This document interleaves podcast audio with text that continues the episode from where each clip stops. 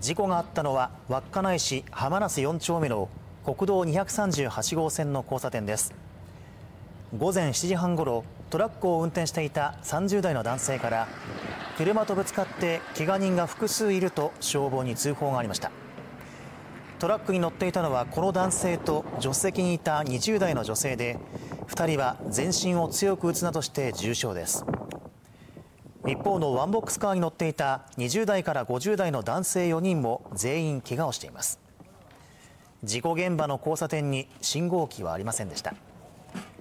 警察はトラックが右折しようとしていたところ直進してきたワンボックスカーが衝突したとみて事故の原因を調べています。